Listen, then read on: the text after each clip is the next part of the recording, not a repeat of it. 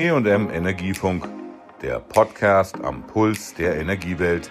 Willkommen zur neuen Folge. Ich bin Susanne Harmsen, Redakteurin beim Fachverlag Energie und Management. Unser Thema heute ist die Verleihung des Contracting Awards Ende Oktober. Dieser wurde von Energie und Management und dem Verband für Energiedienstleistungen, Effizienz und Contracting, kurz FEDEC, vergeben. Der FEDEC firmierte bis vor kurzem als Verband für Wärmelieferungen VFW. Weil Contracting mittlerweile weit mehr als Wärme ist, benannte sich der Verband jetzt nach 30 Jahren um. Meine Kollegin Heidi Reuter begründete, warum Contracting einen eigenen Preis verdient. Uns ist wichtig zu zeigen, dass Contracting ein wichtiges Instrument ist, um die Energiewende voranzubringen. Daher ist bei uns das Thema ein Schwerpunkt im redaktionellen Alltag wir schreiben über Effizienzangebote für Industrie und Gewerbe, über Einsparmöglichkeiten in öffentlichen Bauten und in Wohngebäuden, über effiziente Wärmenutzung und damit auch über Quartierskonzepte. Der Contracting Award wird von E&M aller zwei Jahre seit 1997 verliehen. Die zentrale Preisverleihungszeremonie des Contracting Awards fand in diesem Jahr wegen der Covid-19-Pandemie online statt. Nur der erste Preis wurde zuvor vor Ort überreicht. Ihn gewann in diesem Jahr ein Energiespar-Contracting-Projekt. Die E1 Energiemanagement aus Nürnberg hat sich mit ihrer energetischen Sanierung der Polizeischule in Oldenburg die Auszeichnung verdient. Geschäftsführer Stefan Weinen von E1 Energiemanagement ist besonders stolz auf das Projekt. Wir sind schon lange in dem Geschäft unterwegs, äh, in dem Einsparcontracting, inzwischen über 20 Jahre. Dieses spezielle Projekt, mit dem wir uns auch um den Preis beworben haben, war deshalb für uns äh, besonders interessant, weil wir da eine eklatant hohe Einsparung erreicht haben. Also wir haben insgesamt quasi ziemlich genau 53 Prozent Energieeinsparung erreicht.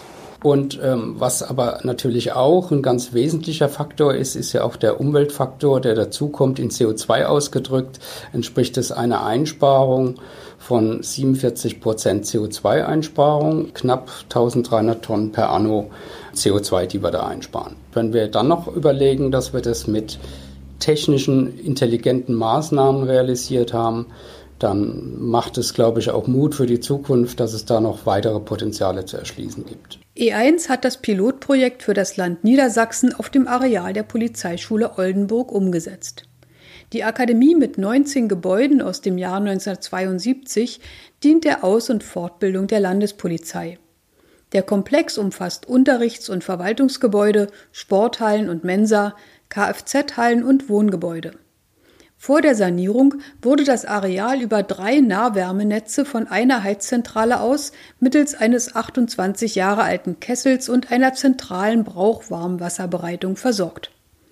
Neu ist nun die Umstellung der Wärme- und Stromversorgung auf ein Blockheizkraftwerk. Außerdem wurde das Wärmeversorgungsnetz vereinfacht und die Bereitstellung von Warmwasser dezentralisiert – wie Richard Kerl, der Prokurist von E1, erläuterte. Das hatte natürlich auch dann den großen Vorteil, dass wir sehr viele Leitungsverluste auch dann minimieren konnten und insbesondere natürlich auch dann das Warmwasser dort, wo es wirklich noch benötigt wird, auch dann gezielt ähm, erzeugen können und bereithalten können, ohne dass wir ganzjährig das gesamte System auf Temperatur halten müssen, ähm, das ähm, jetzt in der, in der aktuellen Nutzung äh, überhaupt nicht mehr notwendig ist. Tobias Dworschak, Jurymitglied und Geschäftsführer des Verbandes FEDEC, begründet die Juryentscheidung. Es war uns ein leichtes, dieses Projekt zum Sieger zu küren. Wenn wir uns die Kriterien angucken, nach denen wir das bewertet haben, die auch vorher bekannt waren, ist insbesondere im Bereich natürlich der Umweltauswirkungen, also der Energieeinsparung ganz klar ein Vorreiter und auch was die Wirtschaftlichkeit betrifft mit den hohen Einsparungen, die auf Kundenseite realisiert werden. Zumal wir ja auch sehen, dass ohne dass wir noch 20 Jahre irgendwelche fancy Technologien entwickeln müssen, mit heutigen Möglichkeiten ganz enorme CO2-Einsparungen realisiert werden können, wenn man da mit ein bisschen Köpfchen rangeht und die vorhandene Situation optimiert. Moderne Contracting-Projekte zeichnen sich durch hohe Effizienzsteigerung aus und liefern durch den Einsatz von Kraft-Wärme-Kopplung in Kombination mit erneuerbaren Energien und E-Mobilität einen wichtigen Beitrag für den Klimaschutz, sagte Dworschak. Auch für Kommunen und Städte seien Contracting-Modelle interessant, da mit ihnen Effizienzmaßnahmen ohne Investitionen aus dem eigenen Haushalt und ohne zusätzliches Personal und Fachwissen umgesetzt werden können auch bei klammen Kassen. Dabei verkauft der Kontraktor ein Energiesparkonzept mit verbindlicher Einspargarantie für die benötigten Endenergien.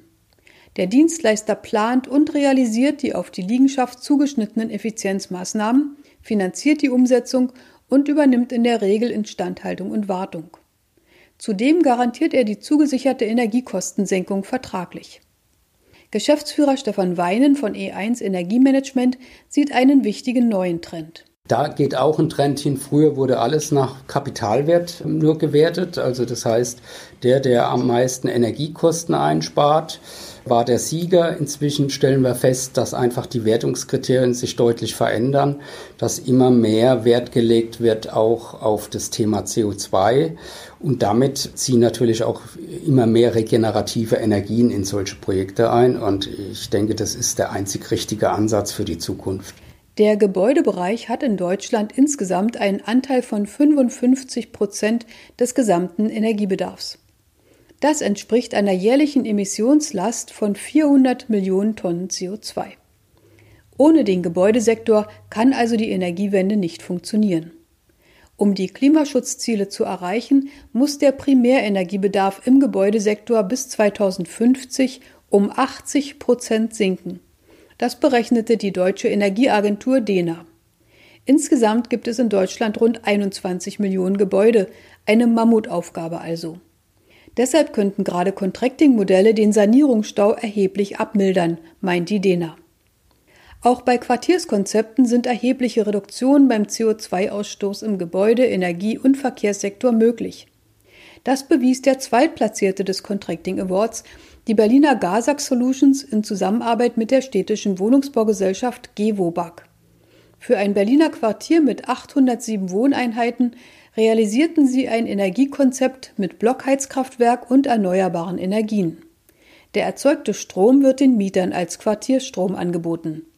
Der Vertriebsvorstand der GASAG, Matthias Trunk, betonte, Das Besondere an diesem Projekt ist, dass es ein Quartiersprojekt ist im Bestand. Also wir können ganz tolle Sachen machen und wir verbinden den Wärmesektor, den Stromsektor und den Verkehrssektor. Und das haben wir eben auch hier im Bestand hingekriegt. Da geht es einfach darum, dass man die richtigen Leute hat, die richtigen Partnerbeziehungen, denn wir haben uns auf 15 Jahre festgelegt, wo wir hier gemeinsam miteinander arbeiten wollen, wo wir gemeinsam Energie einsparen wollen, damit CO2 einsparen wollen und wo wir ja, eine Partnerschaft haben. Snesana Michaelis, Technikvorstand der GEWOBAG, bezeichnete den Wohnpark Berlin-Mariendorf als ihr Lieblingsprojekt. Weil es uns hier gelungen ist, eine Blaupause zu schaffen im Hinblick auf die Frage, wie man Quartiere, insbesondere solche Großwohnsiedlungen der 60er und 70er Jahre, eigentlich fit machen kann für eine Zukunft. Und der Schlüssel ist eigentlich der ganzheitliche Ansatz. Also es ist nicht damit getan, ein bestehendes Quartier energetisch äh, zu ertüchtigen. Es ist nicht damit getan, sich die Frage zu stellen, wie die Wohnqualität für die Mieterinnen und Mieter in der Zukunft aussehen soll und damit natürlich auch einhergehend eine Preisgestaltung, sondern man muss versuchen, die Dinge zusammenzudenken. Es ist uns im Wohnpark Mariendorf nicht nur gelungen, 734 Wohnungen im Bestand energetisch auf einen zukunftsfähigen Stand zu bringen. Wir haben das Ganze verbunden mit Dachaufstockungen, haben wir 73 zusätzliche Wohnungen geschaffen. Wir haben des Weiteren ein ganzheitliches Energiekonzept, wie man lokal erzeugte Wärme, also Stichwort regenerative Energie, zusätzlich auch noch das Thema Mieterstrom den Kundinnen und Kunden anbieten kann, angereichert eben auch noch zusätzlich durch die Photovoltaikanlage und damit nicht getan. Wir haben uns auch die Frage gestellt, wie kommen unsere Mieterinnen und Mieter in einer Zukunft, die weniger auf die individuelle Mobilität setzen soll, eigentlich hin und weg aus diesem Quartier. Da ist naturgemäß zum einen mal der ÖPNV, aber wir setzen eben auch hier auf das Thema Carsharing. Wir haben ein eigenes Carsharing etabliert und auch hier ist die GASAG unser Partner, weil eben die Ladesäulen in diesem Quartier versorgt werden aus dem Strom, der aus dem BHKW und auch aus der PV-Anlage erzeugt wird, sodass man sagen kann, man hat ein Rundumpaket, welches uns am Ende des Tages ermöglicht, ungefähr 3000 Tonnen CO2 pro Jahr zu sparen gegenüber dem Verbrauch vor Modernisierung. Ein weiteres Quartierskonzept belegte den dritten Platz im diesjährigen E&M Contracting Award. Die EWE e hat mit der Wohnungsgenossenschaft Wildau ein Quartier mit 191 Wohneinheiten im brandenburgischen Wildau modernisiert. Ein hocheffizientes Blockheizkraftwerk und eine Heizkesselanlage versorgen die Bewohner über ein eigenes neues Wärmenetz. Das Ergebnis sind rund 30 Prozent weniger Heizkosten für die Mieter. Einen Sonderpreis Innovationen gewann das Projekt Horizon der CEAG Energie. Es versorgt das Deutsche Zentrum für Luft- und Raumfahrt DLR in Lampolzhausen mit Strom und Wärme. Die Vizepräsidentin des FEDEC, Professor Silvia Schädlich, begründete die Juryentscheidung. Am Standort der DLR ist ohnehin ein großes Know-how vorhanden rund um das Thema des Energieträgers Wasserstoff.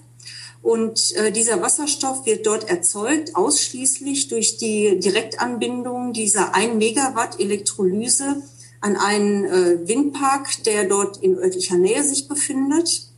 Und dieser Wasserstoff wird zunächst dem Brenngas für die BHKWs beigemischt. Und geplant ist dann perspektivisch, das komplette Brenngas auf den Energieträger Wasserstoff umzustellen. Und was ja auch ganz wichtig ist, es werden Betreibererfahrungen gesammelt und auch dokumentiert, so dass es als Blaupause vielleicht für ähnliche Projekte, vielleicht nicht in so ganz großem Maßstab, aber in kleinerem Maßstab sein kann. Neben der Hoffnung, dass der Preis mehr Nachahmer für Contracting-Lösungen anregt, soll er auch eine Aufforderung an die Politik sein, das Umfeld zu verbessern, erinnerte FEDEC-Geschäftsführer Tobias Dworschak. Das Contracting trotzdem es eine Erfolgsgeschichte ist, leidet unter den Rahmenbedingungen. Und zwar einmal unter denen, die sich nur sehr zäh ändern, zum Beispiel unter dem Stichwort äh, energiewirtschaftliche Kundenanlage, unter dem Stichwort Wärmelieferverordnung im Bestand, unter dem Stichwort Ungleichbehandlung in so vielen Facetten, unter anderem in Fördermöglichkeiten oder auf der anderen Seite unter sich zu schnell ändernden Rahmenbedingungen in energiepolitischen Zusammenhängen, die eher unzuträglich für die Investitionssicherheit sind. Wenn ich jedes Jahr ein neues KWKG mit einer neuen Netzförderung bekomme und im Neubau mit Projektlaufzeiten von anderthalb bis zwei Jahren rechne, dann wird es natürlich schwierig, da sichere Investitionen zu tätigen. Das war die heutige Folge zur Verleihung des Contracting Awards 2020. Tschüss, sagt Susanne Hamsen. Das war der E&M Energiefunk. Bleiben Sie voller Spannung.